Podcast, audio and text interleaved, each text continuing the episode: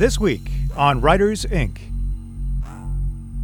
And I and my brother-in-law used to say to me, he's like a business guy. He always say, "Where do you want to see yourself in ten years?" And I would never. I always be like, "I don't know. How am I supposed to know that? I don't have no idea." And it finally took me a long time to realize that what I like is being 50 pages into a book and then being like, "Huh, what's going to happen next?" J.K. Rowling was nearly homeless when she wrote the first Harry Potter book. Stephen King penned Carrie in a small desk wedged between a washer and dryer. James Patterson worked in advertising and famously crafted the Toys R Us theme song long before becoming an author. Join New York Times bestseller J.D. Barker and indie powerhouses Jay Thorne and Zach Bohannon as they pull back the curtain on some of the world's most prolific authors. Where did they start? What is their process? The biggest names in publishing all have origin stories, all have tips and secrets. What does it take to consistently top the bestseller lists and become a household name? Get your notepad out, school's in session. This is Writers Inc. JD, what's going on, man? Oh, you know, nothing much. Just uh, you know, at Home Depot, had to get a, you know, I don't know. Yeah, everybody, welcome to the JD Barker roast episode. We were supposed to talk to Brad Meltzer today, but he understood that we, you know, JD, we had to roast JD today instead. So, no, I'm just joking. We're still totally talking to Brad, but JD's not here. No, So, no, uh, we we won't reveal why. It- it- we'll we'll just call it a personal issue. Uh, it, he's not able to make it. I think I'm pretty sure this is the first episode out of the hundred and some we've done um, that he hasn't been on it. So we want to take every opportunity to make fun of him at every possible moment. absolutely, yeah. I'm I'm really disappointed because I don't have like I haven't bought a home. I'm not doing construction. I'm not like I don't have crappy neighbors. Like, what are we going to talk about? I don't know. Like I don't have. I'm not writing books with Patterson. Um, I'm not. Yeah, uh, I'm not waiting on a Stephen call from Jim. like, you know, um, you know, maybe maybe Uncle Jim or something like that. But you know, it's we better stop. We're gonna say something he's gonna be mad about if we keep going. Yeah, I'm not editing this, so we should stop. no, no, we're Hey, not I- editing this. I was all. almost going to open it with uh, "Welcome to the Career Author career Podcast." author. I was thinking that same thing. I was like, we're having a career author reunion episode. we can tell JD we totally changed the branding since he wasn't here. He, we Yeah, thought he would picking be your okay. best book cover in 2022 here today on Career Author episode 151. We're back, baby. Oh, what are you working on, man? What do you got going on these days? Man, I'm getting. I'm. I'm. Uh. I'm near the end of my. Of. Uh, I'm almost ready to send. Uh. Dead South Book Six. Uh. Which is officially called Dead War. Um. It's getting tricky. So my titling is getting tricky. Yes. Because I started out. I knew every. It was going to be Dead something. You know, like the first book's Dead South. I knew it was gonna be Dead something. Well, I got like three or four books in, and I realized that the second word was one syllable for all the other books. So I was like, and I was gonna call a book. I think I was gonna name. Well, I don't want to throw titles out there, but like I had two syllable words. I was like, I can't do that now. so you know, it's like, well, now I have to stick with the one syllable. So because I knew, you know, I had Dead South, um, uh, and you know, there's like Dead Lies, Dead Hope, Dead, you know, Past. The last book is called Dead End. So, um, you know, it's uh, so it's getting tricky to, to name these books now, but I'm almost there, man. I got a great cover, um, and I'm really happy with the story. And I'm, I tell you what, I'm really happy with. I'm really, I'm hoping it pays off um, in the end because I'm, I'm going to be really interested to see what my editor says. But I love this process of editing as I go. Like it is completely. I don't know. I feel like it's just rejuvenated me because I know that when I'm done with this draft here in a week or so, I'm just gonna turn it into her, and I'm not gonna go back and I'm, I'm there's a few things I've made notes about that I want to go fix really quick, and like a few things I want to change, um, but they're simple. But I'm gonna give it to her, and she's edited so many of my books at this point. I'm not gonna say anything, and then when I'm done, I'm like, hey, did that feel different? Like, was it? And kind of get her feedback, and and then tell her what I did, and be like, okay, you know that well that works out then, and if she comes back and was like, yeah, I don't know this, you know, then I need to adjust. But if it's if she feels like it's about the same, I'm gonna continue with this process for the next book and see what happens. I'm re- I'm really enjoying it. I think it's a great approach. Uh, I'm for for a different project. I'm doing some research on creativity, and one of the things uh, that I've found is that it's important to have systems and it's important to have consistency. And at the same time, it's important to then change it up. And, and people have a hard time with that, right? Like you get locked into a certain way of doing things, and then that's all they want to do forever. But really, the, the, true trick to creativity is doing something for a while and changing it, and then doing yeah. something for a while and changing it. So I love the, I love that you're sort of experimenting here. You're, you're trying something a little different, and also not mentioning to your editor is a great, great idea because now you're going to get a really unbiased, honest uh, answer to that question. Yeah, I'm, re- I'm I'm really excited about it. I mean, and, and like you said, I mean, this isn't going to be my process forever. Like I, am I'm, I'm pretty sure. I mean, like you said, I I think it's good to change every now and then, but um, it's just been like I, I tell you, I've had like and, and, I've had a lot of other like outside things going on, but I've had like the most productive two last two weeks I've had in a long time. And I had I'm actually going to record um, a solo episode of Creator Dad about this, and I'm going to talk about uh, like productivity and stuff with like kind of give my like talk on it without talking to somebody else. Um, you know, with other responsibilities and kids and stuff, but like it was really weird. I watched this like I, watched this YouTube video where this dude talked about how he studies like for the so amount of time a day, and like it, like something clicked with me when I watched this video, and like I, I've just I've been so freaking productive, like implementing some of the things that he said, and they were little dumb things like like in the morning uh, when you come to sit down for your desk to your desk, like bring snacks and because you're not then you don't have to get up and go to the kitchen when you're gonna like maybe talk to my wife or be like oh there's dishes there. They're bothering me. I need to get them in the dishwasher like you're not gonna get distracted. You know you don't give yourself any reason to get up and move to to go somewhere else unless i have to go to the bathroom. I haven't solved that yet. I just bring a bucket uh, for under my desk. I mean i thought about it. But my luckily luckily the bathroom is right outside this door so that's not i can get there and back without any distractions. But um, but it, eh, dude, it's it's the it's that's just one thing, but it's just some really little things, and I've been able to like um, basically every day uh, in the last two weeks, I've worked. I've had like five and six hour days, like, and I'm when I say that, I mean like solid, like I with without a lot, without much distraction, like really focused work, and it has been so fulfilling and just I feel better and it's just it's been awesome. Excellent. So, yeah. Cool, man. That's good to hear. I'm finally catching up to you and your super productivity. So, well, uh, what have you been working on, man? Yeah, uh, I, I want to give a quick shout out to Death Wish Coffee. Um, they're not sponsors. Maybe they should be. Uh, Death Wish Coffee claims to have the strongest coffee on the planet, and I uh, I will every so often I get a uh, tension headache. Uh, for those who have never had one, basically a tension headache kind of starts in your eye and then it goes around, and it usually ends up in the base of your neck on one side or the other. And it's almost always from uh, stress or poor posture because it's a it's a muscle it's a muscle thing. And uh, I, I I've always known that caffeine helps with headaches because it uh, increases blood flow. But again, like if you ingest ca- caffeine on a regular basis, you already have a baseline, and caffeine's not going to help you if you have a headache. Well, because I drink mostly decaf, but maybe four or five times a week, I'll have a cup of regular coffee. Caffeine really st- still gives me a jolt. And I felt it coming on this morning, and it normally it wrecks my whole day. Like, because I, I, can't look at a screen, I can't look at bright light. Like, it's painful. Yeah. so sucks. I immediately, before I even got breakfast, I drank a cup of Death Wish coffee, and man, it knocked that that headache out in like ten That's minutes. That's awesome. Yeah, I was like, all right, can't do it every day. Well, luckily, I don't no. get those headaches every day, but I just want to give a shout out to Death Wish because I thought that was pretty cool.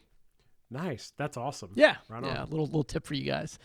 Uh, in other news, um, it's been it's been a few weeks as we're recording this, but I, I kind of wanted to wait for the dust to settle and just briefly talk about the Bookcoin uh, initial drop with the Mark Manson NFT, which was crazy. It was it was crazy cool. Like it was just neat to be part of it, kind of a fly on the wall and and watch what's happening.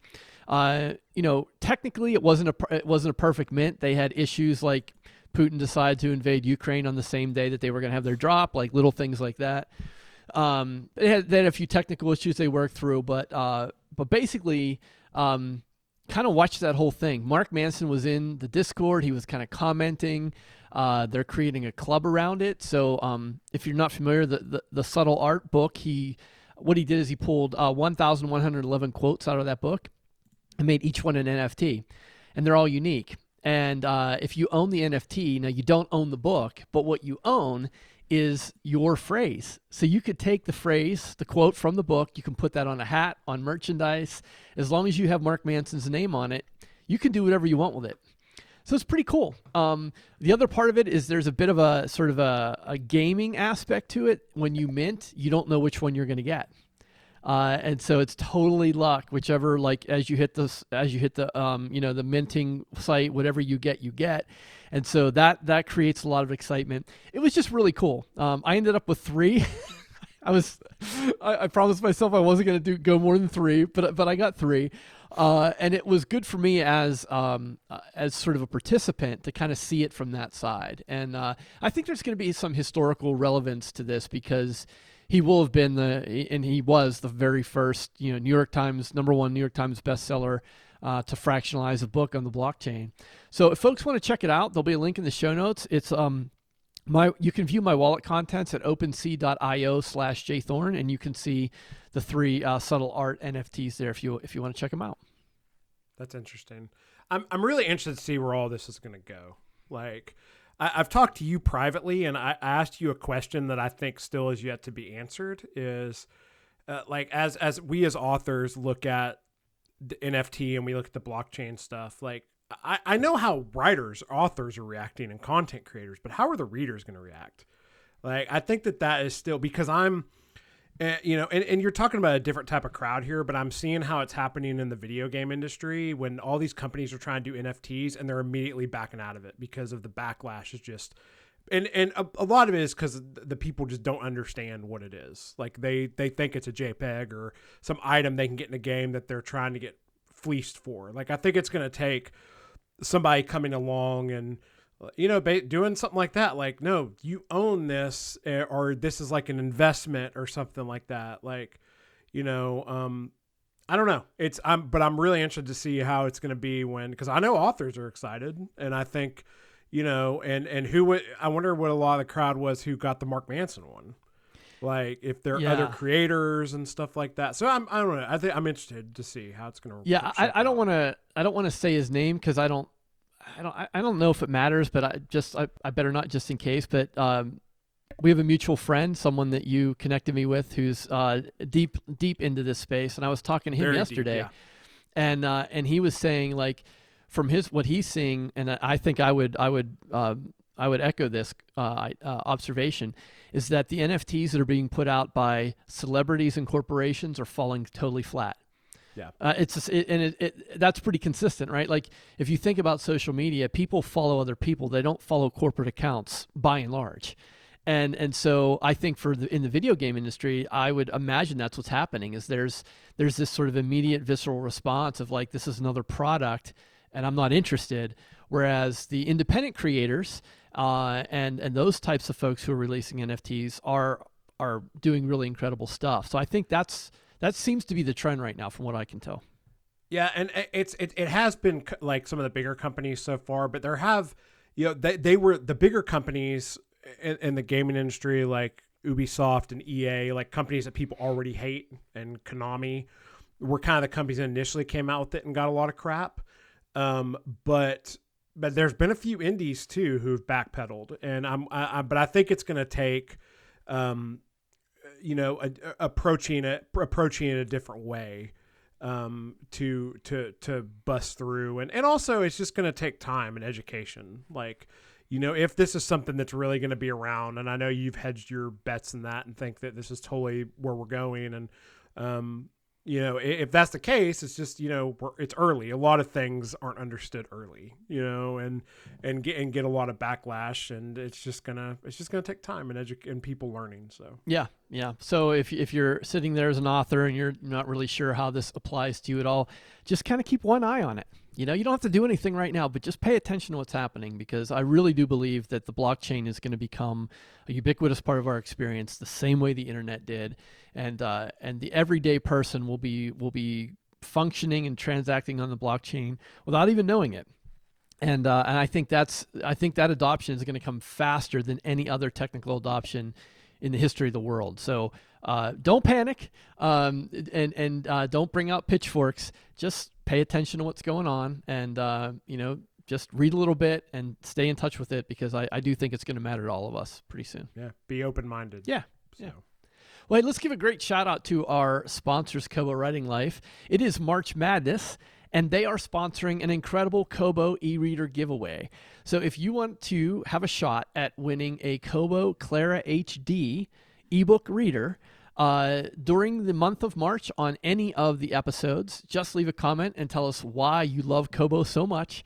And everyone who leaves a comment will be entered into a random drawing to win that Kobo Clara HD. So there will be a link in the show notes. If you have not yet signed up for Kobo Writing Life to publish your books, you can do that at kobowritinglife.com where you have no exclusivity, no long term agreements that you have to sign. And it's a book by book basis. So make sure you check out our wonderful sponsors. And we also want to remind folks that if you want to submit questions to our monthly Q&A episode, you can do that at patreon.com slash Writers Inc. podcast. We really appreciate all of our patrons who support us. Uh, those patron dollars help to pay the hosting costs and the admin costs to put on the podcast because, as you know, podcasts are free. So thank you to our patrons who uh, help us with that. All right, so Jay, who do we got today? I had to get in and do you it. You did it. You did it. I know way how to, this works. Way to go, man. Yeah. Uh, we are going to uh, hear from Brad Meltzer. Um, Brad is. I, I don't even know how to describe. He is unbelievable. I mean, yeah. Uh, I, we'll, we'll hit more specifics after we talk to him, but he is he's really a writer amongst writers. I mean, this guy has had success as uh, he writes novels, he writes nonfiction, he works on comic books, he does children's books. Uh, he does speaking. I mean, he he does it all, and he does it all at like a world class level. Um, he's had some incredible experiences. Uh, he's got a new book coming out, which uh, I think we'll probably talk, be talking about. Um, so yeah, let, let's uh, let's listen hear from Brad, and then we'll come back on the flip side and talk about the interview. Here you go, folks. Brad Meltzer. So I heard you have a new children's book about Santa Claus that has already been banned. Is that true? I mean, it feels like it these days, brother. Uh, I mean, it really does. I mean, we, I, I, wrote, obviously, I write thrillers and murder people all day long. Um, and nothing goes better with murder than children's books. But I, I, wrote, I am Rosa Parks and I am Martin Luther King Jr. with my buddy Chris Eliopoulos is the amazing artist on these kids' books. And they banned Rosa Parks and Dr. King. I think Santa's not far behind. I, it's a crazy story. I mean, it, it almost it's almost laughable, but it's true. Uh, I, and I know you had a great response to it. I saw you on Kelly Clarkson talking about it. Can you can you explain a little bit more what happened and, and what you did? Yeah, I mean, basically what happened was is um, a school board in in York County, Pennsylvania, saw identified 200 books were identified as being good for a diversity list to help kids talk about race. Of course, you're going to put Dr. King and Rosa Parks on there there were, and it wasn't, you know, our books. They had books by Malala, um, an adaptation of Hidden Figures. I mean, good stuff that everyone knows and acknowledges is good for kids. And the school board said, we want to read these books first before we put them in kids' hands, which again, you want to do. You want to make sure what you're putting in kids' hands is, is read. The tricky thing that the school board did is they waited a year, didn't read the books for a year. So what started as a freeze, you know, hold them until we read them, became a ban. No one can touch them. And so for a year, teachers don't know if they can use them or anything. And obviously the school went bananas, the kids went bananas. I went on, you know, Fox News and CNN and MSNBC. And when those three agree, you know you screwed up, right? Like you know they pushed too far. So I went to the school board meeting, uh, read from I Am Rosa Parks, one of my favorite lines in there. It says, uh, I'm not a famous business person. I'm not a famous politician. I'm just a regular, I'm just an ordinary person. And I'm proof that there's no such thing as an ordinary person. I said, This is what you're denying your kids in your school. Board. And I thought I had saved the day. And then all of a sudden, the students started speaking after me and amazing teachers and moms. A member of the military who said, I'm so embarrassed of my school. I used to go here. Look what you did. And they, we shamed the school board into it. The truth is, the kids saved the day. They were incredible. Uh, and yes, it was overturned. Now the books are back. But as the midterm elections approach, we're just going to see more of this. And I'm sorry, but if you're cheering for books to be pulled off of library shelves, you're on the wrong side of history. It certainly seems as though that's been the case. I mean, if you look back at the books that have been banned throughout history, they're kind of head scratchers. I mean, listen, the first book that America bans on a national level, historians believe, is Uncle Tom's Cabin by Harriet Beecher Stowe. Why did they ban it? Because people in the South thought that they didn't they didn't like the fact that it discussed slavery being bad. They didn't like that it discussed abolitionist ideas. They didn't like that it threatened their way of life. It's no different today. It's no different when they banned Huck Finn. It's no different when they ban, um, you know, Alice in Wonderland, anything else whether it's records in the 80s or rap music in the 90s or whatever you go to ban, eventually you're revealed as the bad guy because all those bans are about is about people who are worried about their power. They're worried about their power being taken away and their way of life shifting. Um, but here's the thing nothing can stop an idea, nothing's more powerful. Don't you remember back in the day when we were kids and you, you went to the record store and you saw the sticker on it? And what did you want to do more than anything? Nothing the parental advisory people wear the parental advisory. I mean there's a there's you know in comic books we have the comics code authority. I mean anytime there's a code or a or a someone or a censor sign me up every time they ban a book they just banned new kid by um, jerry craft i bought a copy that day. Every time i see a book ban the first thing i do okay fine one for me. I'll donate it right to my library and i'm going to put it in someone's hands. So keep banning that all you want and we'll keep fighting. Love it well, let's talk a little bit about books that are on the shelf. You got a brand new one out, uh, book two in the Escape Artist series, The Lightning Rod. Tell us about Zig and Nola's newest adventure. Yeah, so um, you know, you never have to read any of the books in any order. You can read The Lightning Rod uh, cold on its own, and the book opens with one of my great fears. A character hands his car keys over to the valet at a restaurant, and the valet takes the keys. Instead of driving the car to the parking lot, he hits the GPS in the car. He says the magic words "Go home." And now he's driving to the man's house with his car keys and, of course, his house keys. This is a robbery. But as he goes in, the robber and the valet goes to break into the man's house. There's a man waiting inside for him with a gun. This is not a robbery at all, it's a trap. And when the bodies start turning up and everyone's shot, one of those bodies they quickly trace to one of the government's most closely guarded secrets and that's what I just ruined chapter one of the lightning rod for you. But but what the book asks is what is the secret that you have that no one else knows? What's your best secret? And that's where the lightning rod begins. It is a heart stopper. Uh, absolutely loved it. Uh, I don't want to spoil anything uh, for readers, but I will ask you this: uh, Were you out in the in the fields of New Jersey scouting locations for this book?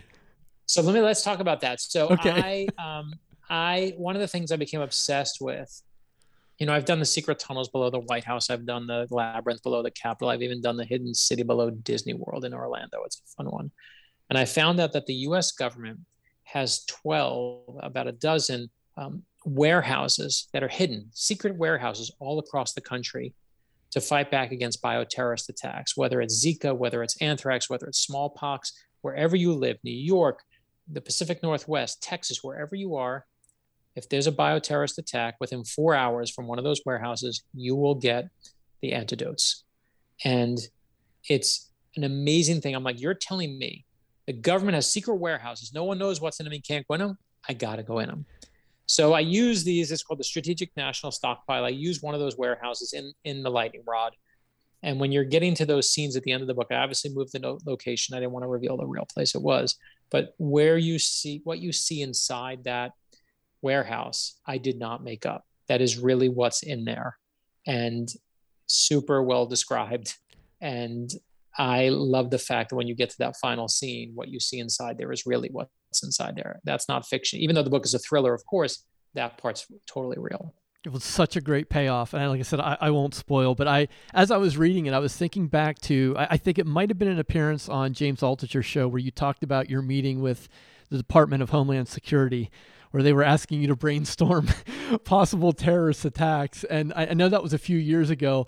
Have any of those, to, to your knowledge, uh, come to fruition?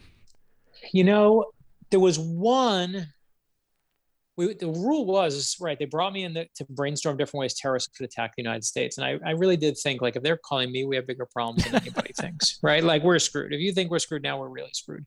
Um, and the truth was, is they never. We couldn't tell anyone what we what what ideas we came up with. We could talk about the process, but we could never tell anyone. And there was one thing I, I never picked it on the money, or I would know, of course, but there was one thing that I was like that was a little bit of one of the things we talked about. And and it was kind of like there there are you know they would pair me with a secret service agent and a chemist.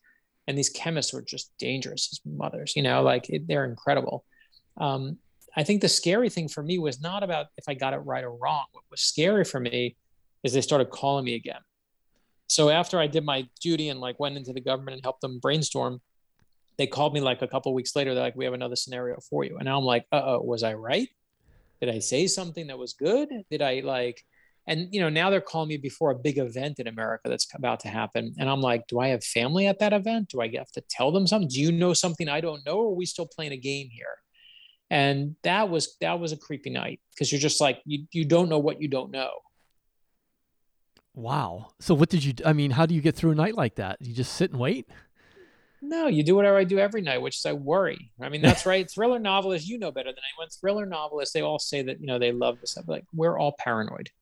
That's how we do the job. Our job is to take whatever scenario is there and turn it into the worst thing that could happen. And my kids are so tired of her. I mean, they're like, I mean, even down to like, my kids tease me about locking a bike, right? They're like, I'm like, lock your bike up. They're like, no one's going to steal the bike. I'm like, you got to like your bike up. They're like, someone could come and lock up your helmet. They're like, no one's stealing the bike at Target, Dad. It's fine here. I'm like, and I'm like, it's going to get stolen. And like, I can just always see that worst case. It's what lets me do my job. I firmly believe that your greatest strength is always your greatest weakness. Um, so it is my great strength, but it is certainly also my great weakness. Now I know that you had your uh, your son read the first chapter of Lightning Rod. Was he like, "Oh, Dad, why are you worrying about that? People don't do that," or was he like, "Wow, that's a good one, Dad"? It's funny. My my son, and he's, and I'm glad you brought that up. He he picked up the first uh, advanced reading copy of Lightning Rod, and he we were on vacation. He said, "I'm taking this," and I was like, "Oh crap!" Because my kids don't care about anything I do. Yeah. No no kid, and no kid, and that's a good thing. No kid should ever be impressed by their parents, right? And which is good. It keeps you humble. It keeps you steady. And my and I'm literally having a hard. I mean, you can review me in the New York Times and you know wherever. Pick any big shop place that have given me reviews over the years. Nothing worried me more than my own son reading that opening chapter with the valet and the car keys. And I'm just breathlessly. I was sitting next to him actually on the lounge chair, and he turns to me and he's like, "Great opening." And I was like, "Okay, I survived chapter one. Here we go." And he's now he's he's actually. Uh, got 50 pages left. He's been actually like milking it, which is pretty good. He's like enjoying it. And he says he really likes it and he really likes scenes. But it, what, you know, what's so funny to me is I get more stressed about my own kid than anyone else. My daughter, um, I will say, I think she she's she understands that paranoia when it comes to me. She makes fun of it, but I do think she gets it in a way that the other kids don't. Yeah, I, I was just uh, smirking as I read that because I've had a similar experience with my kids, and and uh, I, I, was talking to someone and they said, you know, what do you think it would be like? You know, what what would be like in Dave Grohl's household? How do his kids see him? I'm like, as dad, like they're probably not That's impressed. It. Nobody cares. Right? My, my daughter said to me, "Why doesn't anyone want you to sign their book?" And I was like, "You do know what feeds you, right? You do know what I do for a living." Like she just, uh, and nor should she care. She's just laughs at it. I can totally relate. So how does this uh, this level of anxiety uh, for me as as a fellow historian i always feel like that's what drives my passion in history. So can you talk about that intersection between maybe your anxiety your research and your and your love of history? I mean you know i, I it's funny when uh, my my i once plotted an entire book where i said i'm going to plot the whole thing one sitting and it was no fun at all to write. It, became paint by numbers. It was just like, okay, chapter one to two to two to three. There was no spontaneity. There was nothing. It just sat down. And I and my brother-in-law used to say to me, he's like a business guy, he'd always say, "Where do you want to see yourself in ten years?" And I would never. I always be like, "I don't know. How am I supposed to know that? I don't have no idea." And it finally took me a long time to realize that what I like is being 50 pages into a book and then being like, "Huh, what's going to happen next?" I finally realized after 25 years of doing this, I don't want to know the end of the story. What's the fun of being in a story where you know the ending? And that's really kind of the, you know, the approach about life is if you knew how it was all going to happen, what's the fun of that? And and so all I do is follow to answer your question is I follow those things I love. I just happen to love history. You happen to love history. I will, you know, I happen to love not just that secret warehouse, but why did the government invent it? When did it come? Who had the idea for it? And that story is just as fascinating as what's inside it because it comes from this amazing place. And so for me, I I love that. I love, love, love that. That's that's cool to me. Well, and you've you've taken this approach not in only in your fiction but in your nonfiction as well. And you're one of the very few people i've ever known who have been commercially successful on both sides of that coin.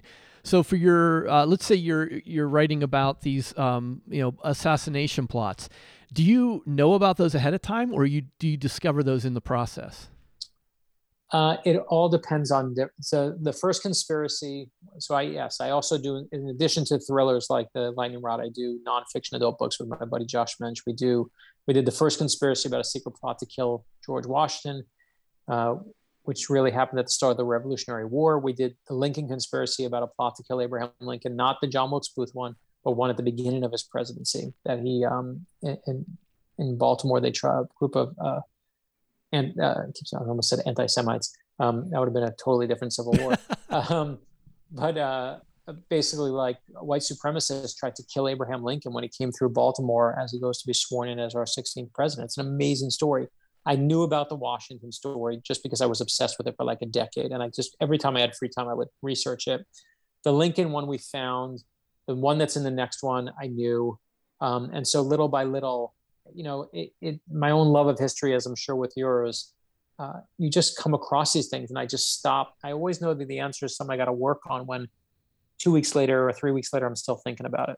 And if I'm still thinking about it and I'm still Googling it after that initial like deep dive rabbit hole, it means I'm getting obsessed with it. And that's when I just turn the ship and say, let me try that. Because I, you know, I use the Washington, you know, George Washington's secret spy ring. I found that. And um, and I love the fact that George Washington had his own secret spy ring during the Revolutionary War. In fact, I, I found it around the time when I was doing that work for the government.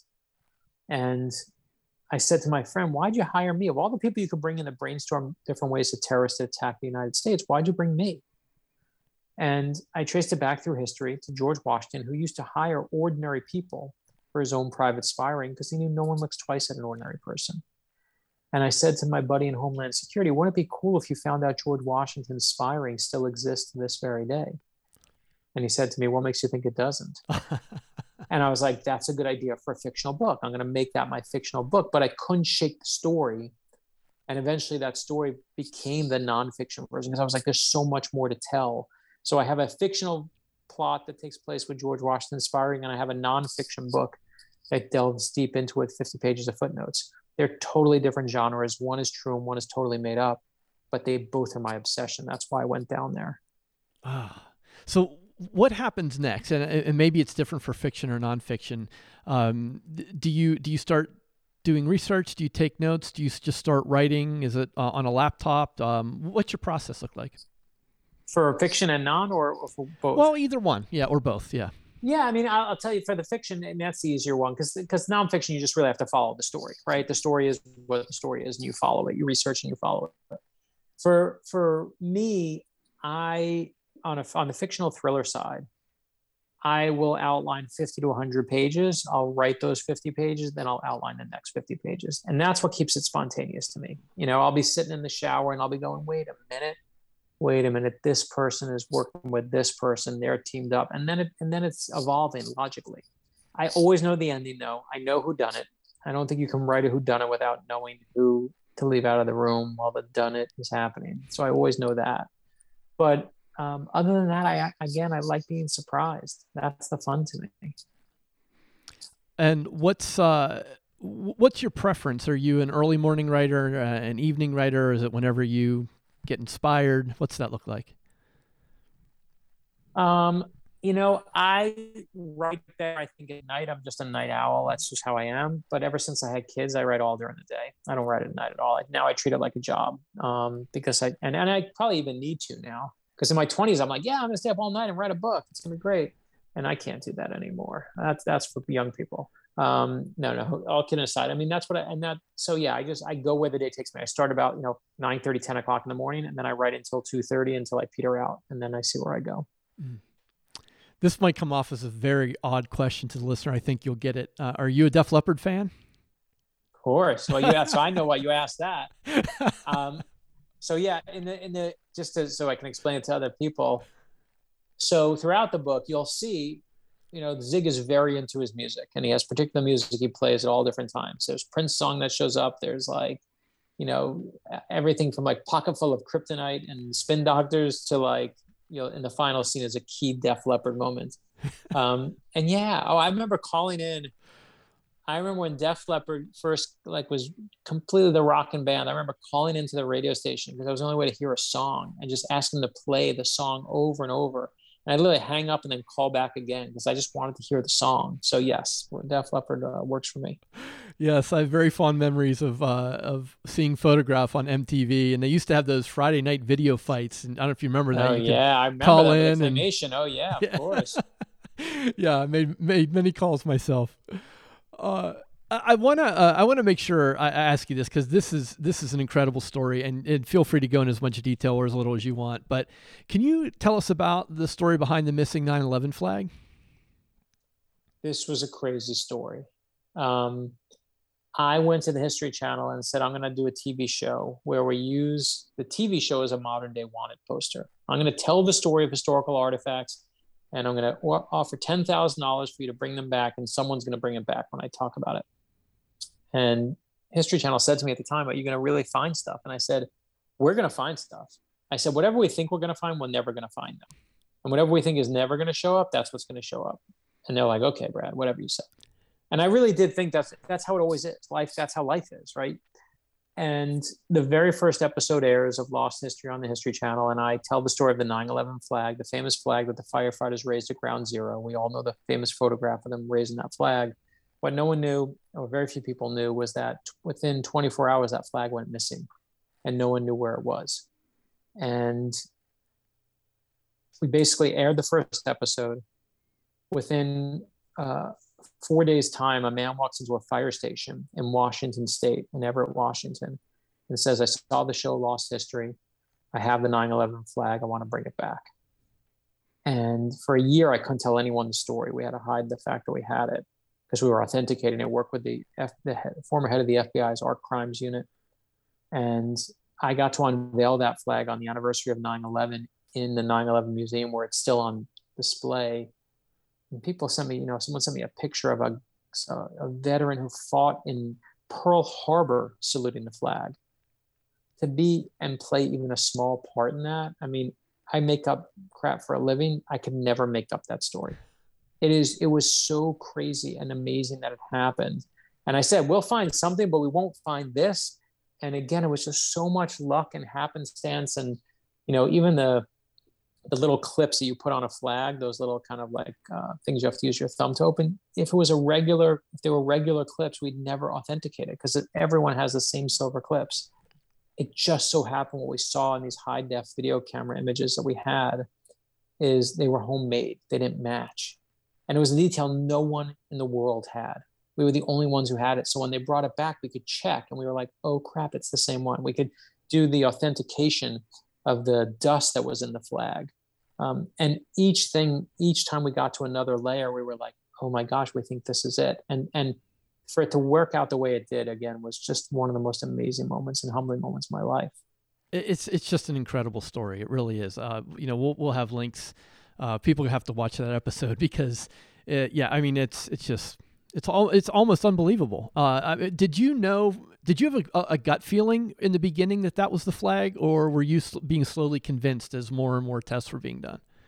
You know, it's funny. I'm I'm always the I want to. It's how I approach almost every every historical mystery we went after. Is like I want to believe them all, but I'm like, show me the proof like talks cheap. Everyone makes a promise. Everyone's like, I got a story for you. I got the real this. I I had I had Abraham Lincoln's um, killers, of course, John Wilkes Booth, and John Wilkes Booth's family through uh, their lawyer contacted me years and years ago and said, "Hey, um, the family John Wilkes Booth, everyone knows, uh, got killed 12 days after he shot Abraham Lincoln. This is the family of John Wilkes Booth. They want to tell you that the wrong guy was shot, their relative got away, and they have the proof. You want to talk to them. Yes, I want to talk to those people um, because I want to hear the story. But but again, that's a great story, but show me the evidence. Now show me the proof. So I always approach everything the same. I, I remember I don't think I was convinced until it got out of the the forensic testing, like the testing for the dust, because what they explained to me at the time was the dust that you found on things in 9-11 when the towers fell it wasn't just metal and rebarb and and wood and whatever else in those buildings. What was also mixed in there were human remains. And they said you can't recreate that particular 9-11 dust without recreating 9-11 right? It's jet fuel and it's body parts and it's just this this amalgamation of just horrors and when that came back, that's when I was like, remember the, the former head of the FBI's Art Crimes Unit said to me, Brad, this flag is now more authenticated than most Rembrandts in museums. And I was like, what's wrong with the Rembrandts in museums? right. But it was just incredible to, and when, the, and when they finally said that, when I, I, I just watched him the whole time, I was like, when you're convinced, I'm convinced. You're the expert. And finally he was like, this is it. And I was like, oh my God, I can't believe it. Wow. Wow. Well, I'd like to maybe wrap up our conversation with a with a fun question. With uh, just you can answer it however you want. You've been in this business a long time. Uh, the publishing industry is in constant change. Our world's been changed a lot over the past couple years. What do you see? Uh, what's the industry look like a year, two years, five years from now? Oh God, that is a good question. Um, the one thing I know about publishing is it refuses to change. It's the flaw of publishing. You know, I have a buddy who was a uh, consultant, and he said that of all the businesses he's ever consulted for, nothing was more backwards than publishing. Um, so I, you know, I I think we're seeing over and over. You know, it used to be, I, I guess maybe back in the day, you could write your book and then you hand your book over to the publisher, and the publisher just says thank you, and I'll take it, and you can go be a recluse, J.D. Salinger. We'll take care of the rest. And as we all know, those days are gone you know every author has to be their own best marketer and their own best publicity machine and their own best everything and we have amazing teams of people who are, you know we have the have the best publicists in the whole business that i work with i love and adore them it's just even they are being pulled at every angle that you you know you have to keep doing it for yourself and i think you're you know sadly just seeing more and more of that i think it becomes as a result it's just harder and harder for people to break through and find new books. Uh, you know, I remember when I first this is the 25th anniversary of me doing this. My fr- very first book was on the shelf. And the day it came out, even though no one was buying it but my family, it sat right next to John Grisham on the front stand at those bookstores because there were plenty of books there. There were plenty of books. We all had, we all had, you know, yes, John Grisham had a better shot than I did because it was established, but my book sat right next to his. Because people shopped in bookstores and they would browse and see John Grisham's and they'd see mine, and a percentage of people would say, I'll try this one. And when you everyone's buying their books online we're just not browsing and seeing that as much anymore those of us who fight for you know independent bookstores and things like that don't just fight because we want the local guy to win i fight for it also because of this, the diversity of ideas that come from an independent bookstore even from a barnes and noble even from any it, it, real you know brick and mortar bookstore. It allows people to come in and see something they would never otherwise see. And that is vital and I, I hate seeing that slowly wither well, man, where do we even start with Brad? Dude, that's what I was gonna say. I don't even know where to begin. like there, there was there was so much he talked about where I'm just like, this was just such a fascinating interview. You know, I, I guess let's start at the beginning and um, yeah, the banned book conversation was. I mean, that was just that was so crazy. you know, like it's uh I don't even know what to say. Like it's just it's just crazy that happened to him and um, you know, have and going through that and stuff, and especially the books that were banned. Like I get it, like he and he even said, you know, they have stuff has to be screened. You know, like I I don't want, um, yeah, I I understand the idea of like yeah, I have a seven year old, like I don't want necessarily like books showing up in her school library that shouldn't be there but also at the same time like who's determining what should and shouldn't be there that's and that to me that's the more important and bigger question that's always been my issue uh, I, I, don't want to get us on a free speech soapbox but as soon as you determine that something's appropriate or inappropriate it's all over. It's game over because who makes that decision? And you know so it, I, I don't know. There's there's no there's no easy way around it but I, I loved his response. Uh, I, I went and watched some of the Kelly Clarkson interview that, that he did uh, when uh, when this all broke, and just love the fact that he decided to go and buy buy books for everyone in that in that district. Like that's just a class act. I loved it.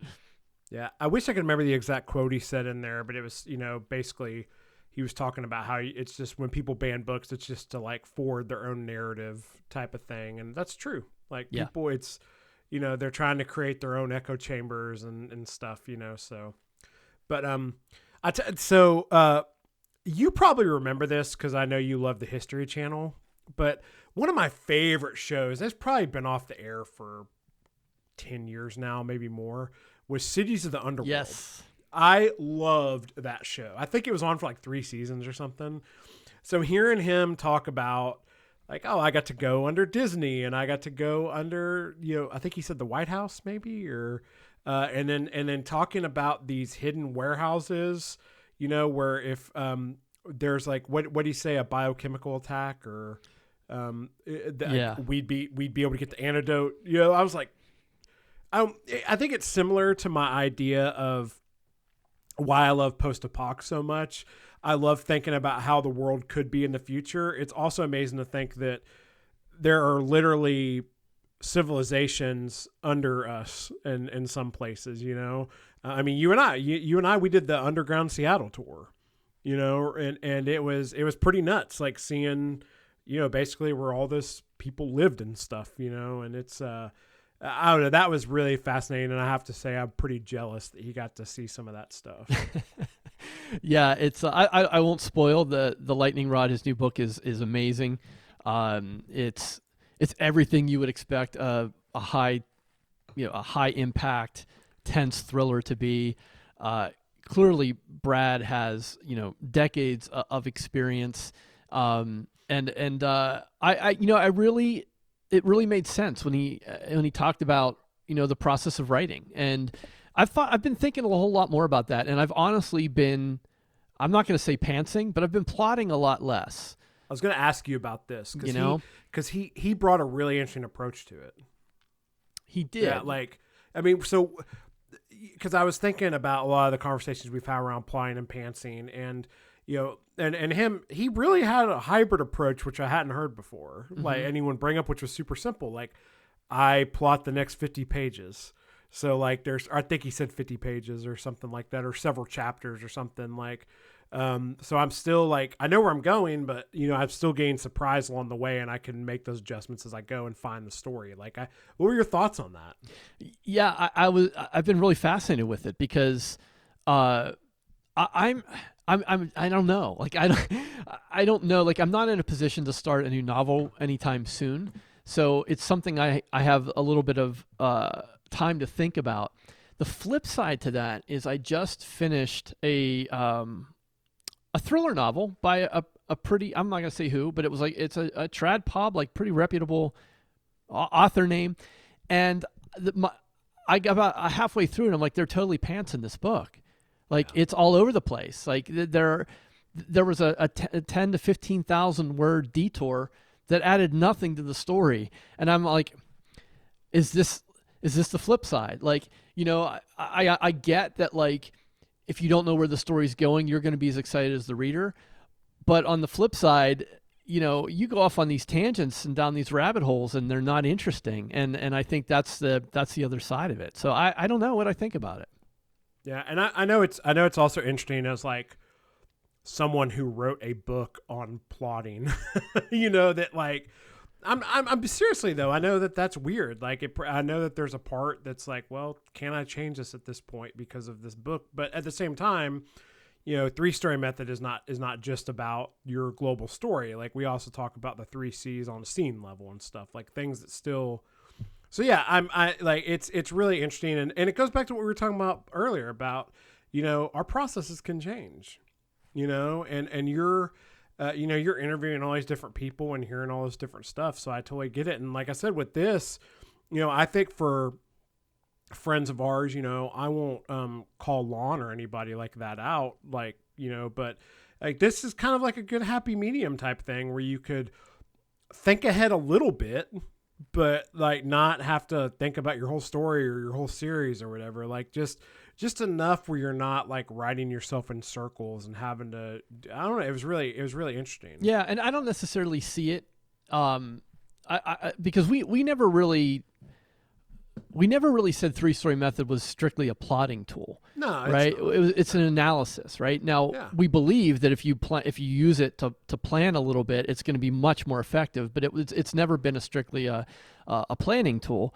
and it's something you can apply after the fact. But I um yeah, it's just given you know it, it has given me more more to think about. And and I, you're right. Like I think if you have a growth mindset and you're constantly studying, you're constantly learning, some things you believe are going to change. I think that's that's just a natural part of of living. Do you uh is it is this process, you know, I'll ask you a similar question that you asked Brad. Um is it kind of a similar thing with fiction and nonfiction? I don't know. I don't know. Like I, I, I think for it depends on what kind of nonfiction you're talking about. Like I, I could see a memoir being much like I, I could see someone writing a memoir much the way Brad writes his fiction and planning, Yeah. you know, a little bit ahead. I think if you're writing a how-to book, that I think you kind of have to start with a structure, like you, because what you're trying to do is you're trying to take someone from A to B, and you're showing them how to do that, and just to kind of riff on that um, wouldn't feel very efficient. So I think it would depend on what type of nonfiction book you're talking about. Imagine uh imagine the government coming to you and being like, "How would terrorists attack us?" Like that that was just that was crazy too and I can also see him being nervous like, "Wait, why are they calling me again?" yeah, yeah, and Like, I, I and a I, weird position to be in. I remember. I think it was years ago. I remember him being on Altucher's show talking about that, and I- and I just I was like, I can't even believe the government does that. Like I, I couldn't believe that they would reach out to, you know, a novelist or a filmmaker or, or, something like that, and and ask their opinion on it. And uh, yeah, I mean, it just goes to show you, like you, you really have no idea the impact that your art is going to have. Like uh, we've talked before, how like you know um, our childhood, maybe more mine more so than yours. Like you know, the creative side wasn't wasn't really valued by my parents. It wasn't like considered real work. And then you hear stories like you know Brad being called up by Homeland Security to talk about possible terrorist threats, and you're like, you know, maybe there is some value to this art stuff, this crazy artistic thing that we do. There is, and the arts, and you know, also, I mean, that kind of is translated to, uh, like, just I think kind of nerd co- culture overall has totally shifted, like since the '80s. I would say, like, you know, or even since I was a kid. You know, like n- nerds and people who think about this sort of stuff kind of rule the world now, in in this highly tech world we live in. So. Um, you know, I can't imagine uh, the calls Andy Weir is probably going to get once aliens NASA. start coming or something. Yeah. from NASA. Yeah, like him and him and Ridley Scott are probably already working on that stuff. I would imagine. So, but uh, yeah, it it's just it's just crazy. So they, yeah, this was a this was an amazing interview. I mean, it was full of a lost. We didn't even talk about the flag, like the whole nine that whole thing about finding the 9/11 flag and how they authenticated it and um. I mean, I got chills when he was talking about the dust and all that. I mean, it was uh, just what a bunch of cool stuff this dude's doing. I mean, he's just doing a lot of really, really cool things, and um, you know, honestly, kind of like just living the dream author life. I think a lot of people think of where you get to spend your day to day like doing what you love, and he kind of really is. I mean, you can tell he's really doing what interests him and really what he wants to be doing. So it was it was very inspirational in that way, and just really awesome. It was. I had so much fun talking to. I could have talked to him for two hours. Uh, it was really hard to keep that conversation on the rails because he's just done so much and was so gracious in his approach and uh, it was just it, yeah, it was a really easy interview to do, uh, and I really appreciate Brad for making it that way. And it also yeah. made me feel good too that uh, even his kids don't really care or know what he's doing. Right. Yeah. my, I know my daughter will get to that point. She still like now is will tell everyone her daddy's an author and write zombie books and stuff. Like so kids at the park are running up to me asking me all kinds of stuff, but uh, I know that'll fade eventually. So but uh, yeah, big big thanks to Brad for coming on. That was a that was a great interview. So uh, so Jay, not D, who uh, who we got coming up next week? Next week is a good one. Is a good, is another good one. Gillian Flynn is coming on the show. Can you believe that? Yeah, it's gonna be awesome. I'm really uh really excited really excited about this one. So. Yeah, I mean if I don't know how you could know, but if you don't know, uh, Gillian, uh, she wrote Gone Girl, wrote the screenplay for Gone Girl. Yeah. Uh, just a phenomenal writer, another super talented individual, and uh, you don't, yeah, you're not going to want to miss this one. It's going to be another great interview. All right. Well, to our listeners, make sure you go to writersincpodcast.com and grab the free revision masterclass where you can see the storytelling process from beginning to end. We'll see you next episode and have a great week of writing. Thanks for listening to this episode of Writers Inc.